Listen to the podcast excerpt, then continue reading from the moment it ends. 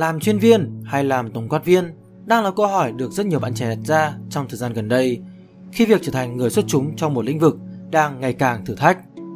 Còn việc học hỏi và kết hợp nhiều bộ môn kỹ năng lại đang trở nên dễ dàng hơn bao giờ, đặc biệt là với sự hỗ trợ của Internet.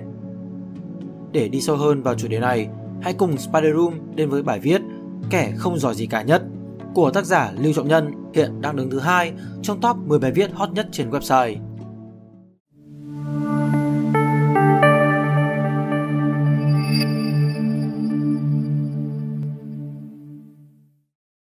Theo chia sẻ của tác giả, nội dung này được thực hiện dựa trên hai nguồn tham khảo sau.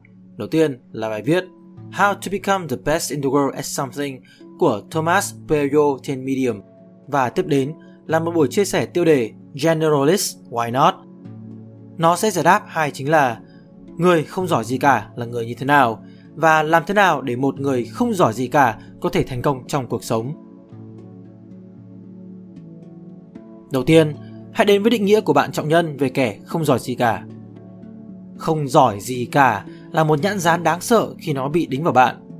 Việc học tập, rèn luyện, trở thành người xuất sắc về mặt chuyên môn luôn là con đường trực tiếp, dễ hình dung và dễ định lượng khi nói về thành công. Những câu trích dẫn truyền cảm hứng đề cập về việc theo đuổi đam mê, thành công sẽ theo đuổi bạn. Hoặc hãy trở thành người giỏi nhất và bạn sẽ có mọi thứ đã xuất hiện từ rất lâu. Nó tôn vinh giá trị của việc bạn hoàn thiện bản thân, tạo ra cạnh tranh để phát triển cái chúng ta đang có. Nhưng hình như trong cả một lĩnh vực, chỉ có thể có một người giỏi nhất. Vậy thì những người từ thứ hai đến thứ bét họ phải làm gì? Thế giới mà chúng ta đang sống có thực sự là một nơi mà nhận ăn tất? Mình nhận ra bản thân không thực sự quá giỏi một cái gì từ khi còn đang học tiểu học. Điều này luôn có một tác động ngầm lên tâm lý của mình. Mình muốn trở thành một người giỏi đặc biệt và nhận được sự công nhận từ những người xung quanh. Nhưng khả năng của mình thì chưa đủ. Vậy nên, mình cứ trông tranh giữa việc nhận thức nhưng không chấp nhận. Và rồi mình nhận ra là có nhiều hơn một cách để trở nên giỏi nhất, hay chỉ ít cũng là tạo ra được một vị trí đứng riêng biệt cho mỗi người. Đó là điều mình đã sử dụng suốt từ ngày bé cho tới giờ. Công thức đó phần nào đã giúp mình và mình nghĩ nó sẽ giúp được nhiều người khác. Và mình gọi nó là làm thế nào để trở thành một người không giỏi gì cả, giỏi nhất. Con đường này mình đã đi và đang đi tiếp. Mình thấy nó khá thú vị. Biết đâu nhờ đó bạn trở nên giỏi hơn trong một con đường khác mà chưa ai đi. Quanh đi quẩn lại thì trong những thứ mà chúng ta làm mỗi ngày như công việc chuyên môn, thay đổi một đam mê hay phát triển một khía cạnh kỹ năng nào đó, tất cả đều sẽ phục vụ những mục đích cá nhân. Ngoài những mục đích thiết thực như có cái ăn, cái mặc, làm ra đồng tiền để tạo tiền đề cho cuộc sống, chúng ta còn muốn được vươn lên những nước thang cao hơn, chúng ta muốn được chứng tỏ, được đóng góp, được làm gì đó cho cộng đồng hoặc được nhớ đến với một hình ảnh nào đó Vậy chúng ta có những cách nào để phát triển bản thân thành một người giỏi? Đầu tiên, trở thành chuyên gia hàng đầu trong lĩnh vực của mình. Tất nhiên, theo đuổi sự hoàn hảo không ngừng vươn lên và phát triển luôn là hướng đi đúng. Nó nên được xem là một giá trị căn bản trước khi bắt đầu thử nghiệm những thứ khác. Trong cuộc sống, không ít người có xu hướng nỗ lực trở thành người giỏi nhất. Và những người này, bước đầu tiên sẽ tìm ra con đường để đi và để phát triển. Đây là cách đi cơ bản và đơn giản nhất nếu muốn phát triển bản thân. Nếu bạn đã xác định được cái mình đam mê, cái mình làm tốt hoặc các bạn muốn phát triển đến cùng thì cứ men theo con đường đó mà đi thôi. Bức ảnh này tượng trưng cho việc trở thành một người giỏi nhất trong một lĩnh vực. Cấu trúc của nó bao gồm tầng đáy đông đảo nhất, gồm 80% những người trong lĩnh vực này là những người biết ít ít về lĩnh vực này. Họ có thể là người vừa bước chân vào hoặc cũng chỉ nắm sơ sơ về những vấn đề bề mặt của lĩnh vực Tầng giữa chiếm một lượng không quá đông, sắp chỉ 19% những người đã có kiến thức nền tảng đã dùng kỹ năng này trở thành một người làm nghề. Tầng ngọn, những người đã đến mức độ giỏi nhất là kiểu chuẩn mực của thị trường, nổi tiếng và có kỹ năng chuyên môn cao nhất. Chẳng hạn như thiên tài bóng đá Messi hay siêu sao bóng rổ Michael Jordan. Trở thành người giỏi nhất là cố gắng hết sức để chen chân vào nhóm 1%. Ngoài việc là con đường trực tiếp nhất, thì đây cũng là con đường nhiều khó khăn, thử thách và áp lực nhất về mặt số liệu. Trở thành 1% có nghĩa là cứ 100 người thì chỉ có một người là làm được. Điều đó nói lên rằng đây sẽ là một lộ trình gian nan. Thứ hai, giới hạn năng lực và những nhìn nhận thực tế. Bạn tham gia vào một lĩnh vực nào đó và đầu tư thời gian, công sức và quả quá trình dài học tập và rèn luyện của bản thân chỉ để kỳ vọng mình có thể phát triển đến mức cực đại của bản thân trong lĩnh vực chuyên môn. Thời gian đầu có thể được xem là giai đoạn trang mật của bạn và kiến thức, kỹ năng vì quá trình phát triển diễn ra rất nhanh và rõ rệt. Bạn sẽ có cảm giác với đà này thì mình sẽ sớm có thể học được tất cả mọi thứ trong thời gian ngắn. Nhưng dần về sau, mọi thứ sẽ trở nên chậm lại và những kiến thức chất lọc và tinh hoa nhất sẽ là thứ khó thẩm thấu, khó nắm bắt và khó để thành tạo. Và bạn nhận ra là hình như để leo lên những nấc thang đầu sẽ dễ dàng, nhưng những nấc thang và bậc phát triển về sau thì cần rất nhiều nỗ lực và cả những yêu cầu cực khó để đáp ứng như là thiên bẩm hay các điều kiện khó khăn, giống như một trò chơi với độ khó tăng dần theo thời gian vậy. Để trở thành top 20% có thể không phải là một câu chuyện khó, nhưng để trở thành top 10 hay top 5% và top 1% chắc chắn sẽ là một quãng đường vô cùng gian nan. Thứ ba, con đường đi của những người không thể giỏi nhất hay không muốn giỏi nhất. May mắn là chúng ta không chỉ có duy nhất một con đường để làm người giỏi nhất và chúng ta dễ nhầm lẫn cái sơ đồ của sự phát triển nó là một đường thẳng và chúng ta cứ leo lên từng nấc một và rồi vượt qua từng người để trở nên giỏi hơn. Kỳ thực cái gọi là quá trình phát triển nó như một cái bản đồ với nhiều ngã rẽ, ngoan ngoèo và cũng đầy cơ hội để khai phá, thậm chí cũng có nhiều bước lùi.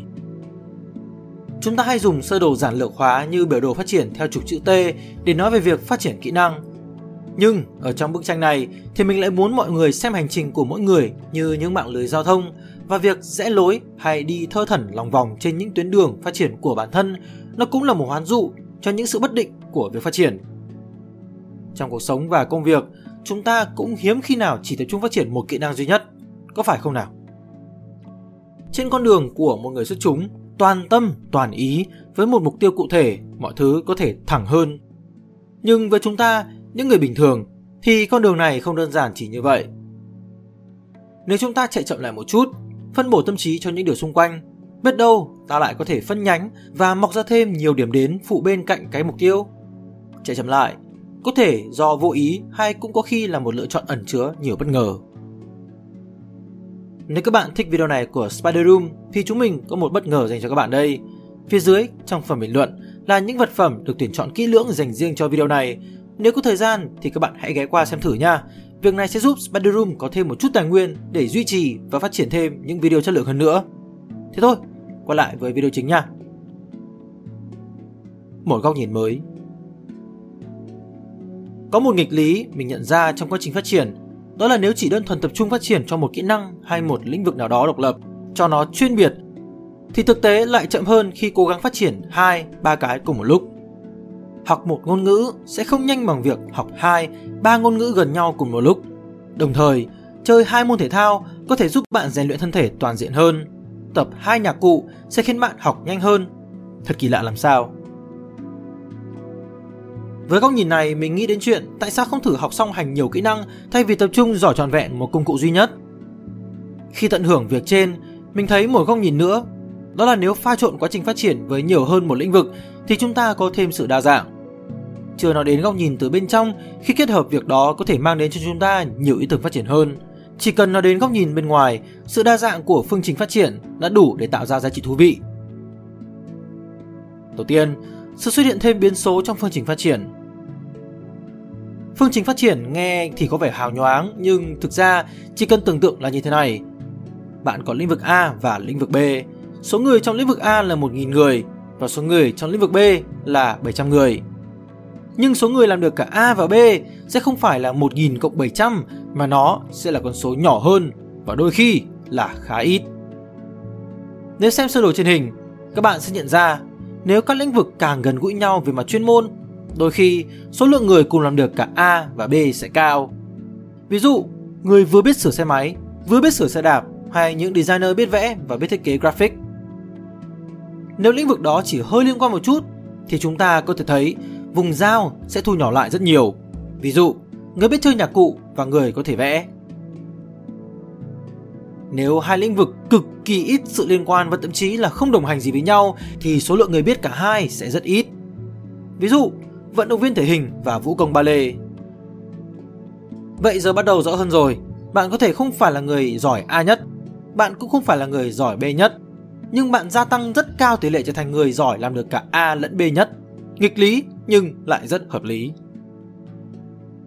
Thứ hai, be a generalist, kẻ tổng hòa. Con đường trở thành người giỏi nhất trở nên quá khó khăn, vậy sao không chơi một trò chơi nghịch lý hơn? Đó là giỏi nhiều thứ cùng lúc và trở nên giỏi nhất trong việc giỏi nhiều thứ.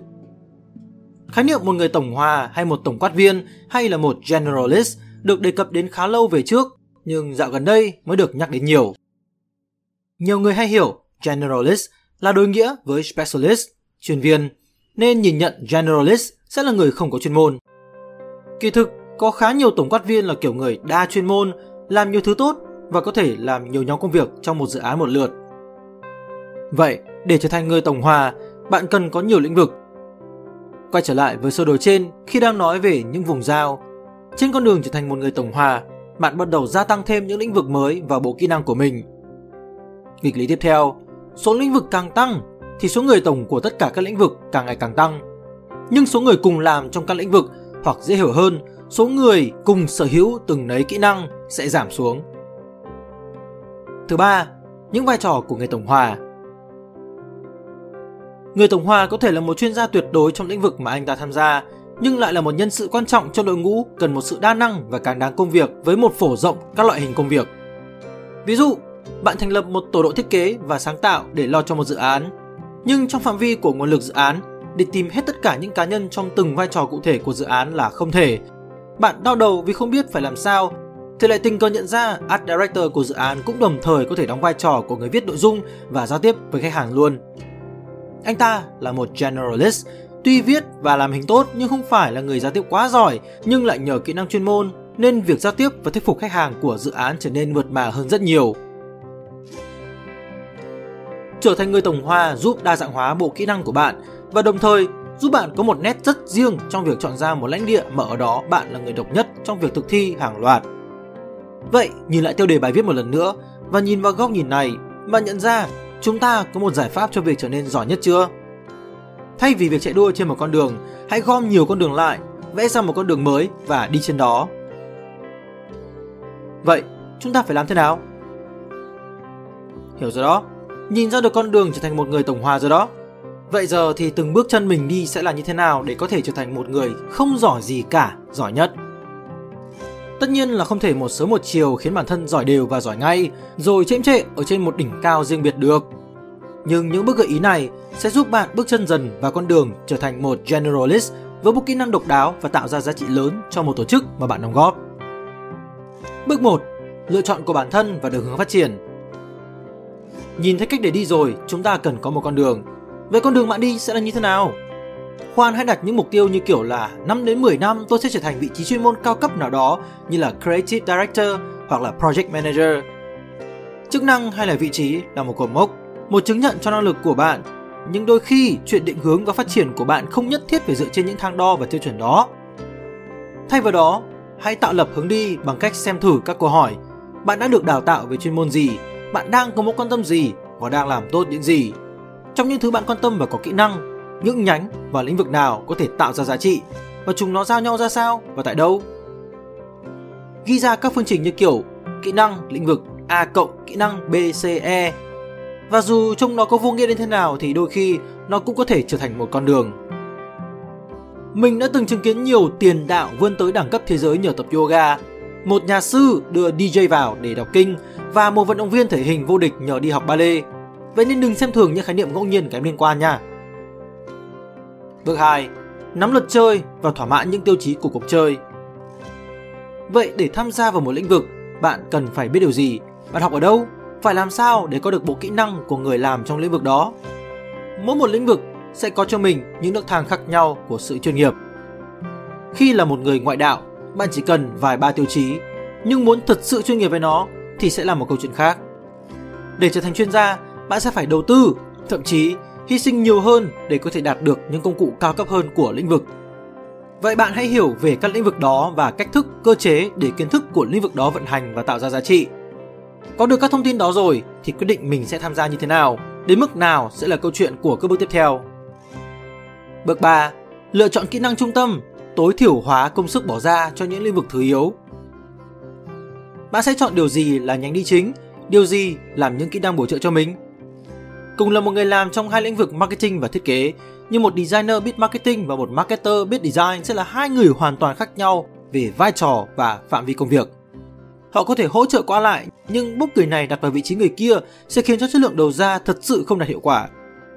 Vậy nên, bạn cũng sẽ hiểu được thế mạnh của bạn là gì và điều bạn nên được xem là trọng tâm phát triển. Hãy theo đuổi, cho rồi và thúc đẩy nó đến mức có thể trong năng lực phát triển của bạn. Thứ gì sẽ là công cụ đi kèm và làm vai trò hỗ trợ để nó có thể tạo lợi thế cho bạn, cho công cụ chính của bạn thì bạn cần đạt mức độ nào đó trong hiểu biết và sử dụng nó. Bước 4 là đi. Ừ, có con đường, có những thứ cần phải trang bị rồi thì bước đi thôi. Trên đường đi nhiều khi bạn lại lụm thêm công cụ mới hoặc con đường bạn đi nó bắt bạn phải rẽ ra làm thêm mấy cái nhiệm vụ phụ nữa thì cứ đi thôi và làm thôi. Cuối cùng, không giỏi gì cả là một điều đáng sợ, một nhãn giá đáng sợ khi nó bị đính vào bạn. Nhưng đôi khi, việc phát triển dựa trên cái nền không giỏi gì cả cũng lại là một điểm hay, nó cho bạn một tầm nhìn với những tiềm năng và khả năng rất rộng. Để bạn có thể tận dụng những vùng giao của các kỹ năng mà bạn chưa kịp giỏi để tạo ra con đường mới, hoang sơ và chưa ai khám phá. Hy vọng các bạn sẽ thích video lần này. Đừng quên like, share và subscribe ủng hộ cho chúng mình. Và nếu các bạn thích nội dung như trên, thì đừng quên đăng nhập vào spiderroom.com để tìm đọc thêm. Mình là Summarize. Xin chào và hẹn gặp lại. Peace!